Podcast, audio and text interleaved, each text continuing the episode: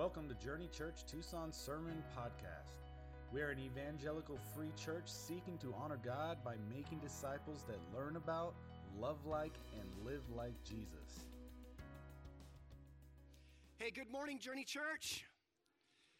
Those of you that are here with us this morning, those of you who are online, those of you who will join us later on in the week, perhaps listening to the podcast, etc., etc. We're so glad that you're here, that you're interested in the things of the Lord, wanting to walk with Jesus, wanting to come together with God's people, wanting to sing together and worship the Lord, and also to take a deep dive into Scripture and the, the deep, profound truths uh, that God has revealed to us, and, and you want to walk in them. You want to see how they impact your life.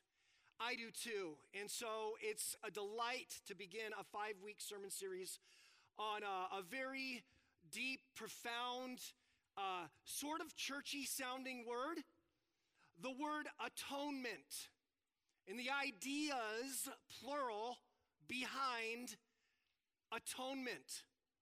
Five weeks running up to Easter, where we will look at the ultimate atonement. Fascinating word. According to scholars and actually theologian J.I. Packer, the word in the English, atonement, did not appear in the English language until 1513. And it's made up of two words. It's actually one of these words that you can actually pull it apart and go, oh, is it really that simple? Or is that sort of made up? It's not made up. It appeared in 1513 in the English language, uh, a compound word, at one mint.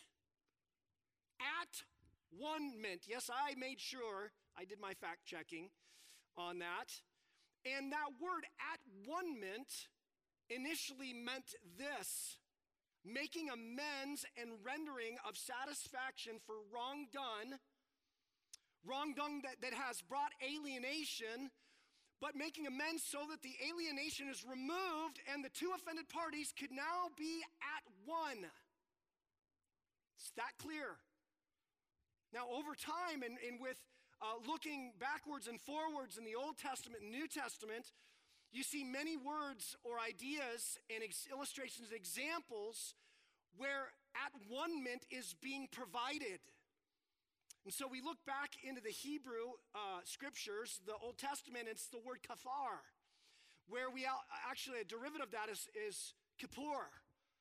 You might hear something you recognize there Yom Kippur, Day of Atonement, kafar.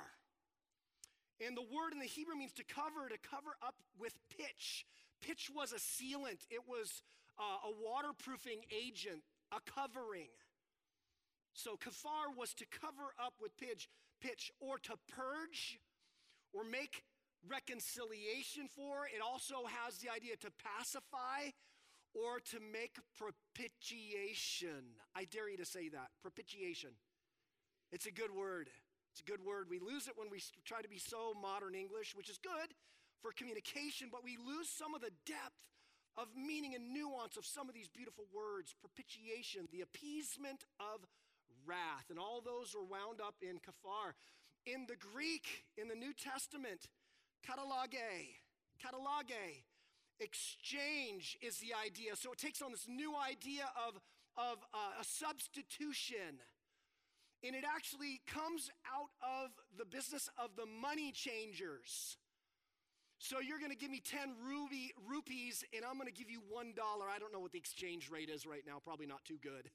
But but this is how do we make it even Steven? How do we equalize the debt or make up from that which is deficient. Katalage. Uh, adjusting of a difference, and also means restoration and restoring to favor. Okay? Like a multifaceted diamond, beautifully cut diamond, the word itself and the concept in Scripture is multifaceted, and we're going to take these weeks to walk around this diamond called the atonement, and we're going to get glimpses and perspectives on what it is that God has done in time and space and history. in this beautiful word called the atonement. But here's the question why does it matter? Why does it matter? I'll tell you a quick story back in my youth pastoring days in South Scottsdale. A metaphysical bookstore went in across the street. They're on Scottsdale Road. And those of you who know what that means, that means a, a, uh, a store to buy uh, materials for magic and witchcraft. True story. It was an occultic bookstore. And instead of picketing uh, the New Age metaphysical bookstore, I thought the next best thing would be to take them lunch. So, me and Matt Balgard, my, my associate at the time, we, uh, we went to, to uh, Einstein's, and uh, we knew that there might be some vegan offerings because a lot of witches are vegan. Uh, at least I thought. So we took them lunch, and when they saw us come in and they were surprised, I said, Hey, uh, happy lunch. We are from the Baptist church across the street, and we wanted to just bless you today. And they're like, confounded, like that normally doesn't happen. Usually you're the guys with the signs, right? That's what they were thinking. And they said, Why, what's this for? Why are you doing this? And I, and I just said, well, This is going to sound odd, but here's the deal. No matter where you spend all of eternity, I want you to know on this day uh, clearly that Jesus loves you. And that it's undeniable. Jesus loves you and wants to provide for you. And wow, that just brought the walls down and started talking. Yeah, wow, oh, what? you're not here to condemn us. And, and they just opened up and started to explain from their perspective why they did what they did and what they think about God and religion and the world and all these sort of things. And, and, and one of the ladies told me, hey, we're white witches, meaning we're doing this for good. We help people. I said, oh, that's a good one. I mean, I didn't say that, but I'm thinking, oh, that's, a good little spin. Um, and another one tried to, tried to help us find common ground. And she said these words You know, if you think about it and you study all the world's religions, I want you to remember this right here. Here's the quote The truth is in the overlap. And instead of going, How dare you put me in the same category as you, I immediately said, Absolutely. Absolutely. In this regard. So I got to qualify it. The truth is absolutely in the overlap of God's law. It's written on the hearts of men, Romans chapter 2. That's what the Apostle Paul said. You can find it throughout the entire, all the different cultures and tribes of the world. We basically agree on a fundamental uh, morality. There's certain things that nobody should do. You shouldn't go around just killing people for fun. I get it. It's not good to steal your neighbor's wife and sleep with her there's things that you can find in each and every culture and religion or no religion. And that, but here's the problem, and this is what I said back. Here's the problem, though. Yes, the truth of God's standard is in the overlap, but what do you do when you break it? How do you atone for sin? And that's where biblical Christianity departs from every one of the world's religions or anti religions. Yes, the truth is in the overlap, but that's easy. Duh. What do you do when you violate the overlap? That is what is called the atonement. Now, this morning, this morning, we get to begin five weeks of five pictures or typologies or foreshadowings or prophecies concerning the great atonement. But our first example happens right away in the, in the scriptures. Moses is writing, he's not even to chapter four of Genesis. And we get this magnificent view of the atonement that gives us not one perspective of that beautiful diamond, not two perspectives, but three. Let's see if we can fit them in to our Sunday morning, all right? So we're going to read most of Genesis chapter 3, starting in verse 1. We're going to end at verse 21, okay? We'll take some parts and pieces of, of chapter 2 as well as we unwrap this, okay? So here's what it says Genesis 3 1. Now the serpent was more crafty than any other beast of the field that the Lord God had made. And he said to the woman, Did God actually say, You shall not eat of any tree in the garden? And the woman said to the serpent, We may eat of the trees of the garden. But God said, You shall not eat of the fruit of the tree that is in the midst of the garden, neither shall you touch it, lest you die. But the serpent said to the woman, You will not surely die. For God knows that when you eat of it, your eyes will be open and you will be like God, knowing good and evil. So when the woman saw that the tree was good for food and that it was delight to the eyes and that the tree was to be desired to make one wise, she took of its fruit and ate, and she also gave some to her husband who was with her, and he ate. Then the eyes of both of them were opened, and they knew that they were naked. And they sewed leaves together and made themselves loincloths. And they heard the sound of the Lord God walking in the, in the garden in the cool of the day, and the man and his wife hid themselves from the presence of the Lord among the trees of the garden. But the Lord God called to the man and said, Where are you? And Adam figures he's caught. He says, I heard the sound of you in the garden, and I was afraid because I was naked, and I hid myself. And he said, Who told you you were naked? Have you eaten of the, true, the tree which I commanded you not to eat? The man said, The woman that you gave to be with me, the woman, she gave it and I ate. God looks at the woman. What is this that you have done? The woman said, uh, the serpent did it. The serpent deceived me, and I ate.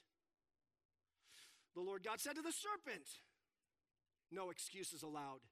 Because you have done this, cursed are you above all the livestock and above all the beasts of the field. On your belly you shall go, and dust you shall eat of all the days of your life. I will put enmity between you and the woman, between your offspring and her offspring. He shall bruise your head, and you shall bruise his heel. To the woman he said, I will surely multiply your pain in childbearing. and pain you shall bring forth children. Your desire shall be contrary to your husband, but he shall rule over you. And to Adam he said, Because you have listened to the voice of your wife and have eaten of the tree which I commanded you, you shall not eat. Cursed is the ground because of you. In pain you shall eat of it all the days of your life. Thorns and thistles it shall bring forth for you, and you shall eat the plants of the field. By the sweat of your face you shall eat bread till you return to the ground, for out of it you were taken, for you are dust, and to dust you shall return. And now at the heart, these last two verses, specifically the final one, the heart of our message today, the man called his wife's name Eve because she was the mother of all living. And then verse 21 atonement three perspectives on atonement in this one verse, given its context. And the Lord God made for Adam and for his wife garments of skin and clothed them. Anthropologists tell us that there are three basic cultures, not only around the world, but actually in every household. Okay, no one is purely only one of these cultures. We all have a mix of these. But there are entire nations and people groups and tribes that are primarily one or the other of these cultures guilt and innocence, shame, honor, power, fear. Each one having its own perspective on the overlap and how to remedy the overlap.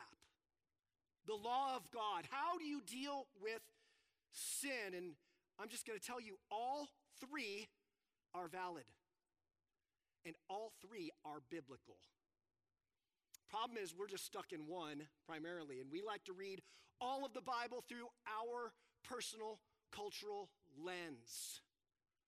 But if we take a moment and we see that all three of these cultures are present, present in this one account, just opens up the facets of the diamond called atonement.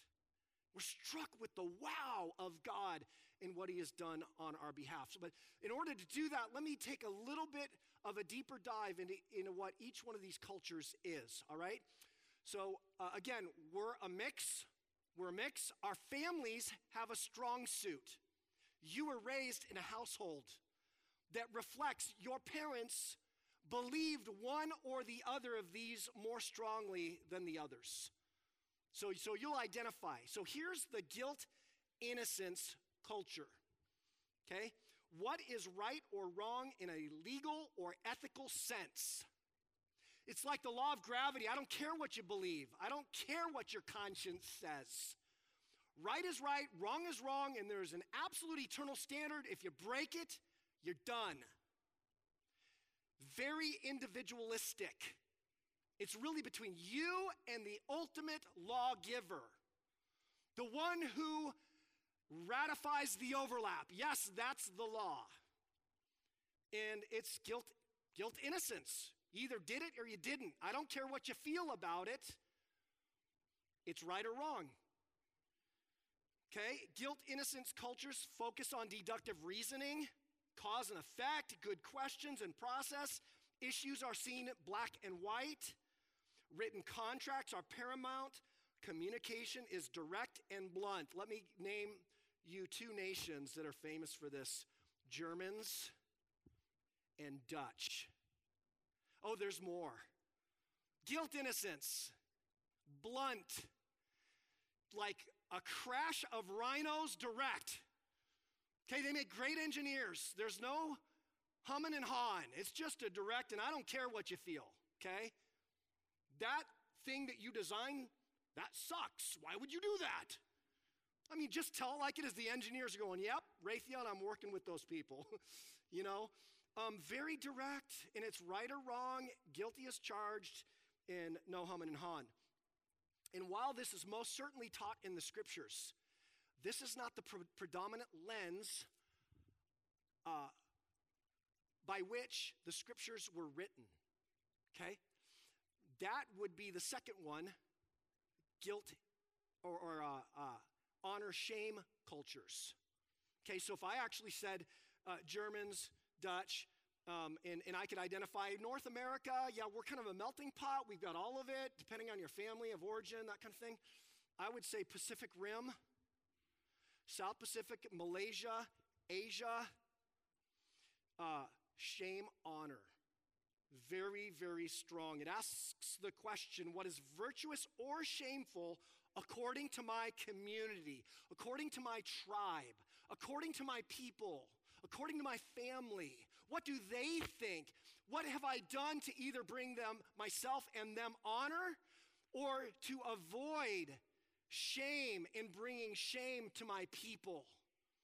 And the reality is that actually most of history, most of the world, and most of the world today, as up, upwards of 68% of the world, is prom, predominantly an honor shame culture, according to anthropologists. Okay?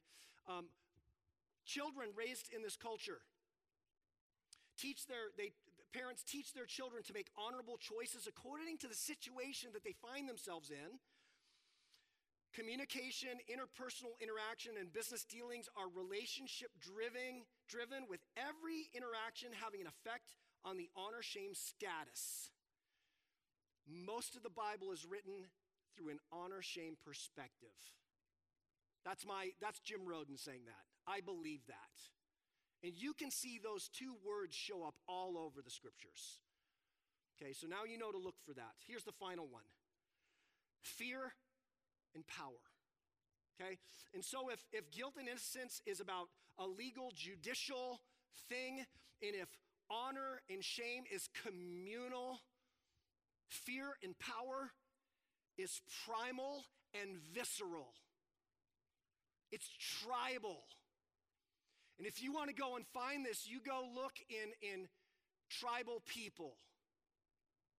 South America, Central Africa, tribes that are still living uh, hundred, hundreds of years, uh, you know, preserved cultures, very fear fear power oriented. And the question in, in this in this structure is where do I fit in the power structure?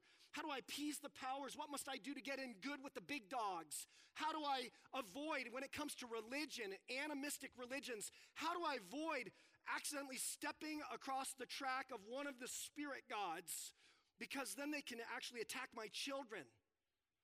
And what do I have to do to appease them? Three cows and a goat? I, I can't afford that, but I have to do it. I have to appease the power happens in human relationships, it happens in their religion. And don't think that we don't have this as well in our own psyche and in our own culture. In fact, it was Jesus in Matthew 10 28 that was addressing this kind of culture when he said, Do not fear those who kill the body but cannot kill the soul. He says, Fear power, but not that one. He goes on to say, Rather fear him who can destroy both, soul and body in hell. He's basically legitimizing and all, all three of these are legitimate. All these, all three of these are biblical. All three are present in our text this morning. Three cultures, three perspectives corresponding to three consequences for violating the overlap, but one atonement. Want to see it? Here we go. Here's the first one He is the payment for my guilt. He is the payment for my guilt. See, there, was a very clear guilt, innocence standard set up. In chapter 2, verse 16, the Lord God commanded the man, saying, You may surely eat of the, of the trees of the garden, but of the tree of the knowledge of good and evil you shall not eat, for in the day that you eat of it, you shall surely die. And when God catches up to Adam, how do we know that there's a guilt innocence thing running in the background? You see it by the shifting of guilt.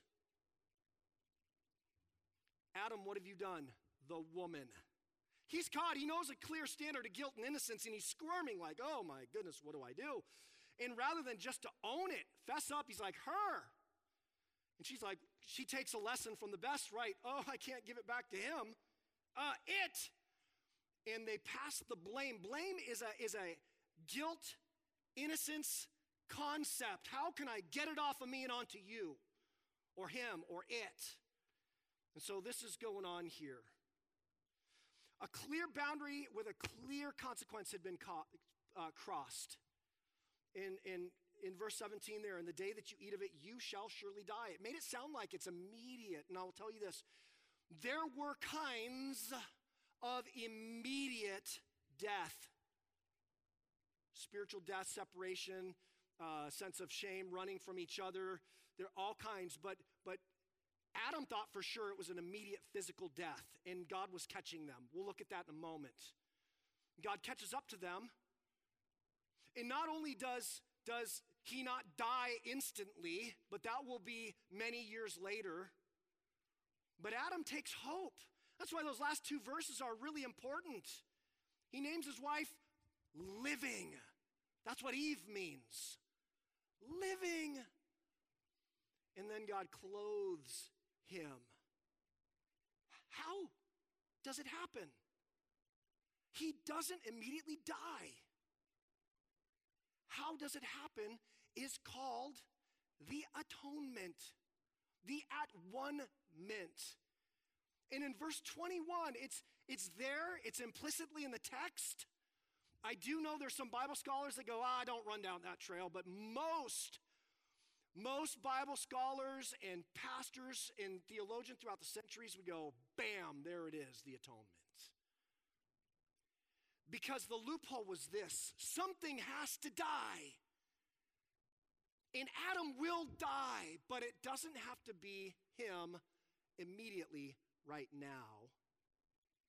So instead, God kills some animals.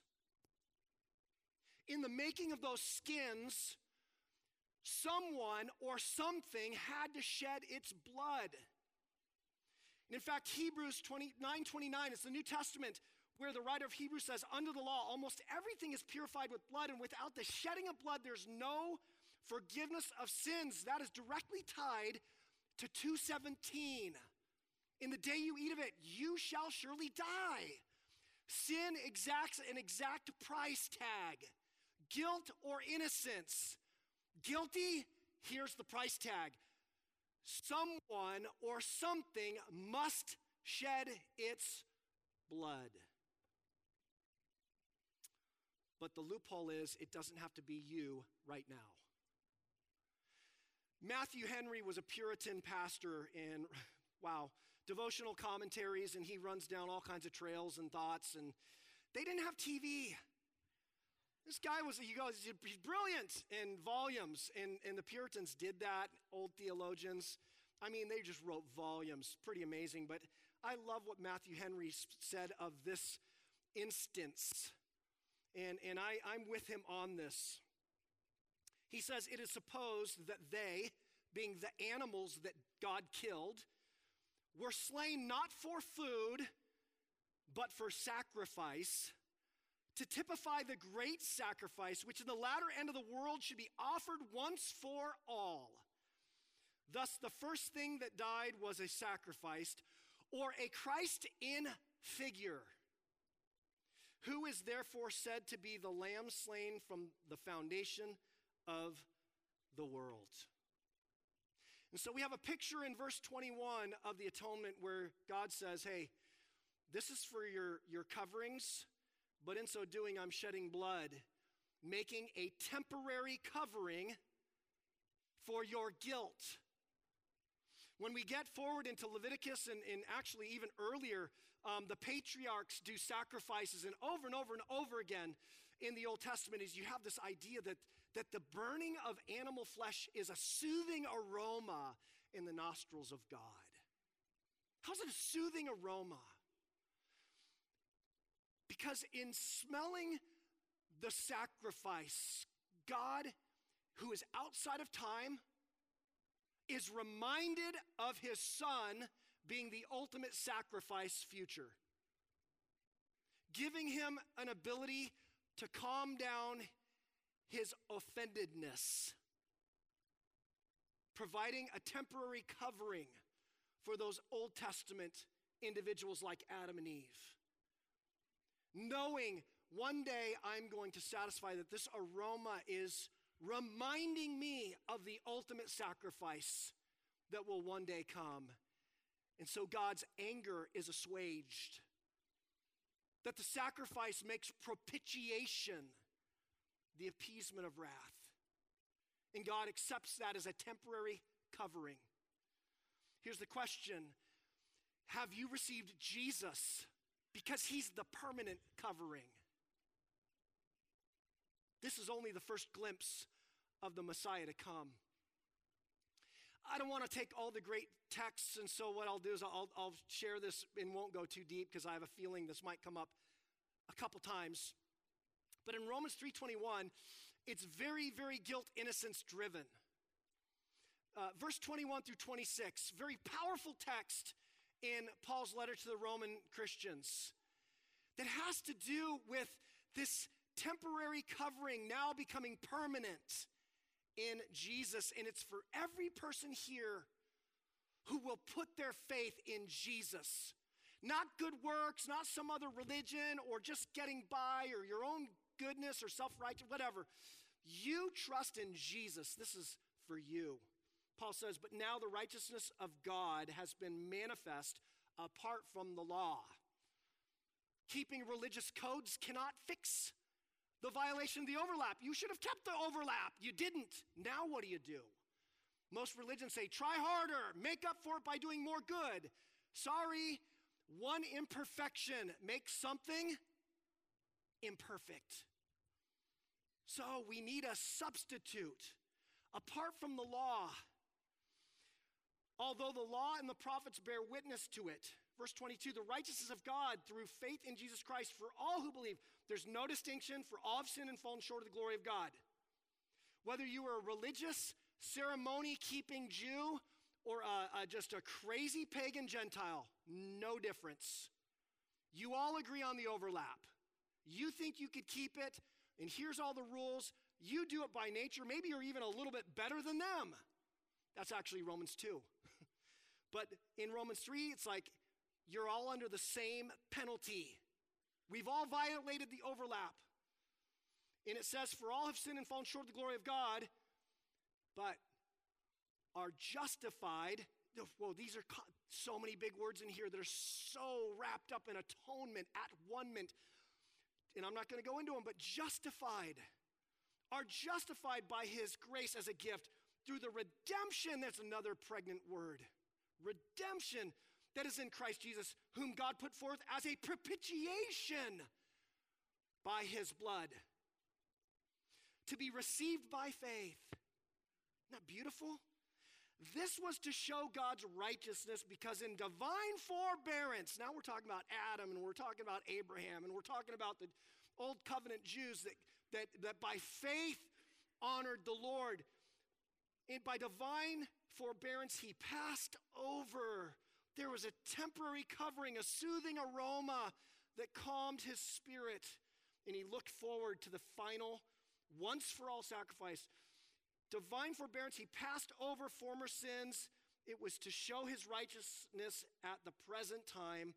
And this is powerful the atonement. This is that God is both the just, he is holy. He's the one who, who actually encoded the overlap guilt and innocence. He is the holy one, the, the, the just one. But watch this this is so powerful. He's also the justifier. This is our, our bottom line. Did I give you the bottom line yet? Oh, go back to the bottom line. It's in my, my notes, and I just go, I got, got too excited about the atonement. Here's the story of, of Genesis 3:21 in the history of the universe.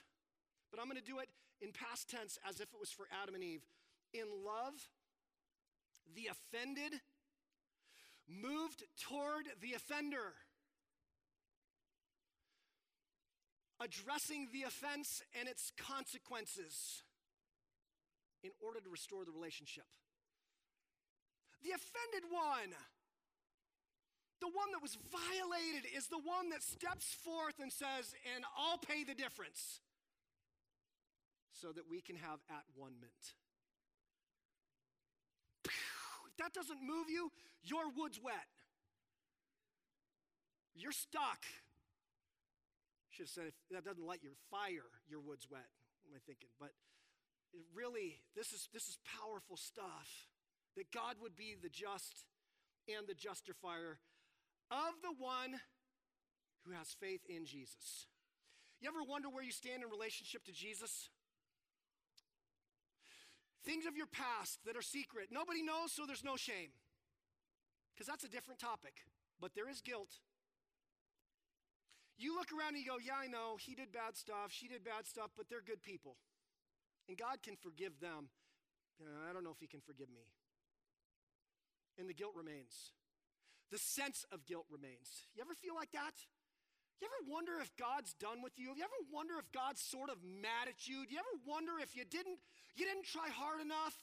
You ever wonder if you didn't read the Bible enough? You didn't you didn't witness enough? You didn't pray enough. And so God's, you know, cooled off toward you.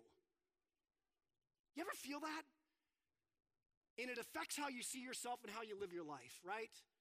You go, well, I guess I'm screwed. Might as well just do what I do. Do you understand in the atonement that God is not angry at you? God is not cooled in his affections toward you. God has nothing that He's hung up about over you. That He has provided the payment for your guilt. Romans 8, 31 through 35. What shall we say to these things? If God is for us, who can be against us? He who did not spare his own son, but gave him up for us freely, how shall he also not with him give us all things? Who shall bring a charge? That's legal language. Who shall bring a charge against God's elect? It is God who justifies. That's legal language. Guilt and innocence. Who is to condemn? Christ Jesus is the one who died. More than that, who was raised, who is at the right hand of, the, of God, who indeed is interceding for us. That's like a, a uh, an attorney defending you at all times at the right hand of the Father. Who shall separate us from the love of Christ? Wow. That's the, the at one mint. It's beautiful, guilt, innocence. Well, here's the second one. The second one is He is the covering for my shame. The covering for my shame. So you see, whereas guilt is an issue of absolute right and wrong and an overlap and an offense between an individual and the Almighty, shame is a matter of the community. And it can be good or bad, it can have emotions attached to it. Um, it could be people trying to shame you, or it could be you shaming yourself. It can also be the community honoring you, or you trying to honor yourself. Boy, that's awkward. Everyone else can see it. Awkward. Look what I did. Oh, Facebook. Oh, my goodness. Awkward. Is it starting to get to you? I mean, what we've had Facebook for what, 20 years, 15? Does, does it dawn on you like, well, they're all just bragging about themselves? I don't think I should keep posting anymore. I did it too. It starts to get really awkward trying to honor yourself. See, we are, we are a shame honor culture too. Some of you, you more than others, but we have it all over us as well. Looking to say, look, I proved myself. I did it. Look at me. Please notice and honor me. And you have that here in the text, specifically the shame. This is where we see that immediately, immediately, when, when sinning, when violating the overlap, as it were, they go from uh, Genesis 2:25, the man and his wife were both naked and not ashamed. There's the language. There's actually the word. To Genesis 3:7, then the eyes of them were both open and they knew that they were naked. And they sewed fig leaves together and made themselves loin cloths. This is not a guilt issue, this is a shame issue. Being exposed as a sinner in the midst of their community, and their only, only community was, was him and her. It was their marriage. And, and you think shame honor happens in the marriage? Absolutely. We're embarrassed and then we do it to each other. Well, that was a dumb way to feel, says the husband who doesn't deserve her. Ew, you did what? Oh, that's going to make me want to confess it. I, we want to put on fig leaves because we're embarrassed. We know our sin it's shameful. We were made for honor, but sin brings dis- disregard, disrespect, dishonor, and shame. And so you see this in their fig leaves. Can I tell you that God is not only the one who provided payment for our guilt, He's also the one that covers our shame. He is the covering for my shame. And the Lord God made for Adam and his wife garments of skin and clothed them. Those of us who have put our faith in Jesus, there's no question in your mind. Oh, yeah. It's not just a guess, it's absolute. I, I am fully, fully convinced that Jesus died for my sins and rose, rose again on the third day. You know what the scripture says about that? Paul says this in his letter to the Galatians, Galatians 3:27, for as many of you were baptized into Christ, that's putting your faith in Jesus, have put on Christ. Did you get the metaphor? Something else is now covering you. His name is Christ. The fulfillment of Genesis 3:21 and the, the clothing of the skins of the animals, covering our shame. God saying, those, those leaves are not enough. They don't even cover you. They rip, they wear out every other day. There's probably a stack of dead leaves in the corner. Who's going to do the laundry? Just burn it. And yet God says, Here, try these. Something had to die for this as well. Cover yourself up. I didn't, I didn't mean for you to have to wear clothes, but from now on, let me be your covering. Everyone, just, I mean, look what you're wearing today. I, every time you put on clothes, you should be reminded He is the covering for my shame. Where does this become practical in our lives? Is this dancing for the man,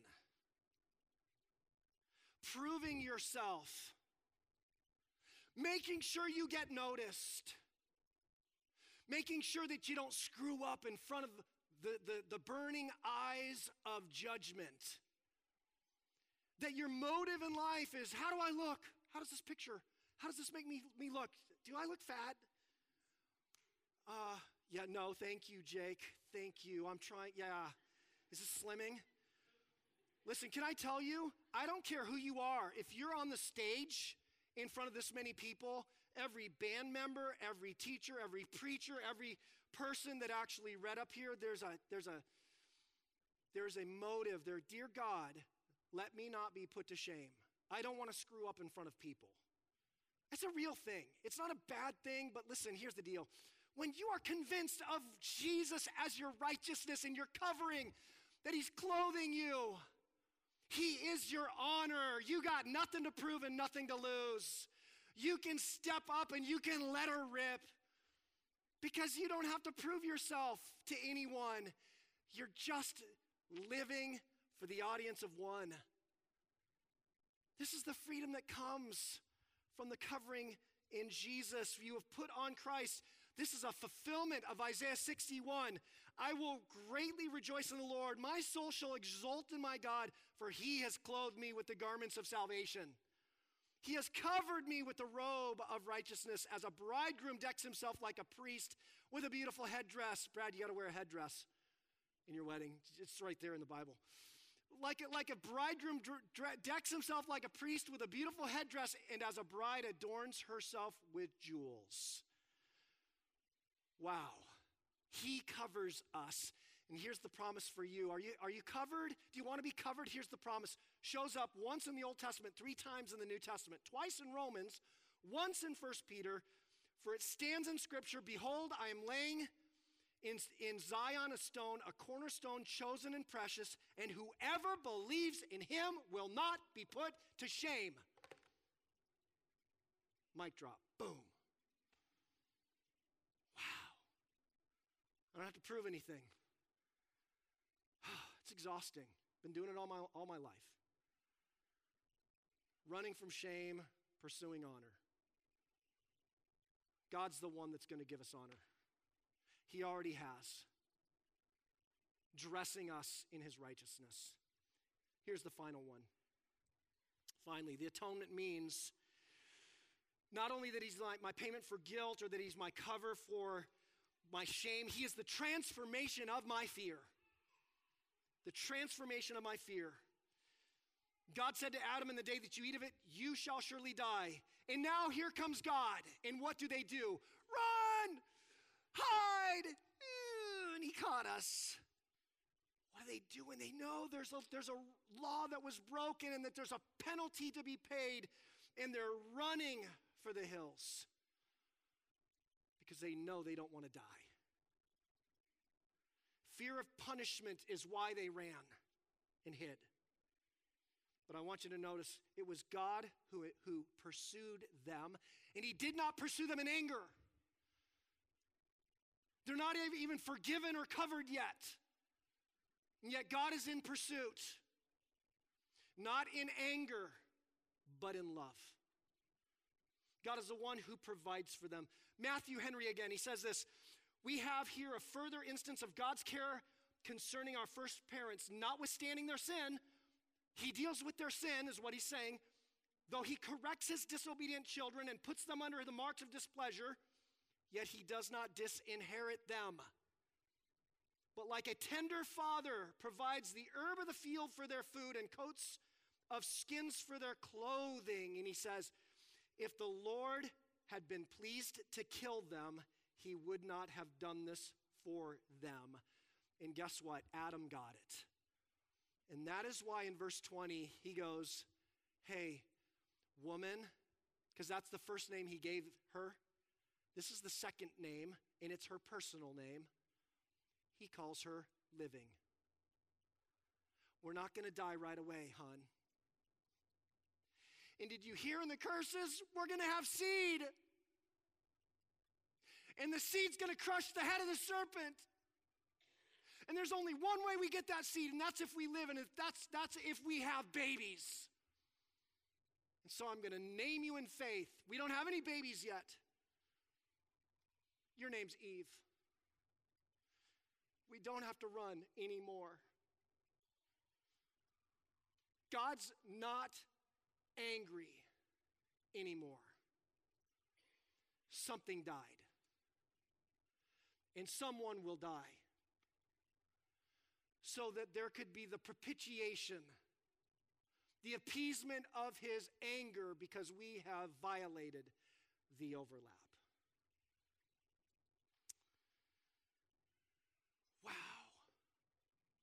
This is why Paul could tell Timothy, For God gave us not a spirit of fear, but of power and love and self control. Our fear is legitimate. The scripture says that the, the, the, fear of the Lord is the beginning of knowledge. The fear of the Lord is the beginning of wisdom. The scripture says that, that by in, in uh, atonement is provided for iniquity, and by the fear of the Lord, one departs from iniquity. It's actually a great deterrent to move away from sin. And so it's true, but here's the beauty of one who knows the goodness of the Lord is that fear is transformed into love. That the thinkable that you needed to be scared to avoid, it's unthinkable, now becomes unthinkable. How in the world could I bruise the heart of my Lord and Savior? How could I do such a thing? It's what we see in Joseph when he's running from Potiphar's wife. How could I do such a thing? How could I sin against my master and my God? It becomes unthinkable, and fear is converted to love in the atonement. Michael Card, wonderful Christian artist, musician, deeply, profoundly theological in his song Jubilee. Uh, I think off his album, The Way of Wisdom. This, this, this was going through my, my ears. I haven't heard the song for 20 years. And, and to hear these words, because this is what happened to be so completely guilty and given over to despair, to look into your judge's face and see a Savior there. Jubilee, debts forgiven, slaves go free. Jesus is our Jubilee. And our fear of retribution and punishment is transformed into love. And saying, How could I ever sin against such a beautiful heart? How does this impact our lives? Quickly, if you have faith in Jesus today, you're at peace with God. He's provided the payment for your guilt. Secondly, if you are in Christ today, you don't have to dance for the man. You don't have to prove yourself. You do not have to honor yourself. You could cancel your Facebook account today. Thirdly, you no longer have to run away from God. You actually get to run toward Him as a loving Savior. Blood for guilt, skin for shame, and love for fear. Romans 4 7 through 8 Blessed are those whose lawless deeds are forgiven and whose sins are covered. Blessed is the man against whom the Lord will not count his sin. In love, the offended has moved toward us, the offenders. In love, he, the offended, has addressed our offenses and their consequences. And in love, the offended has made a means by which he can restore this relationship. What a great atonement. Amen. Father, thank you so much for your great love, the story in this, because this is just the first. This is just the first, and it shows up again and again and again and again and again. Your relentless, relentless, unmitigated, unending, unyielding commitment to pursue the hearts of rebels, sinners. In love, you pursue us and provide for us. In love, you cover us so that we could live at one. Thank you, Lord. Ah, God, remind us and help us to live in the, in the reality, the truth, the freedom, the joy that this brings. Set us free today. In Jesus' name we pray. Amen. Thank you for listening to Journey Church Tucson Sermon Podcast. We'd love to have you join us in person on Sunday mornings at 10 a.m. You can find out more about us at journeyefc.org.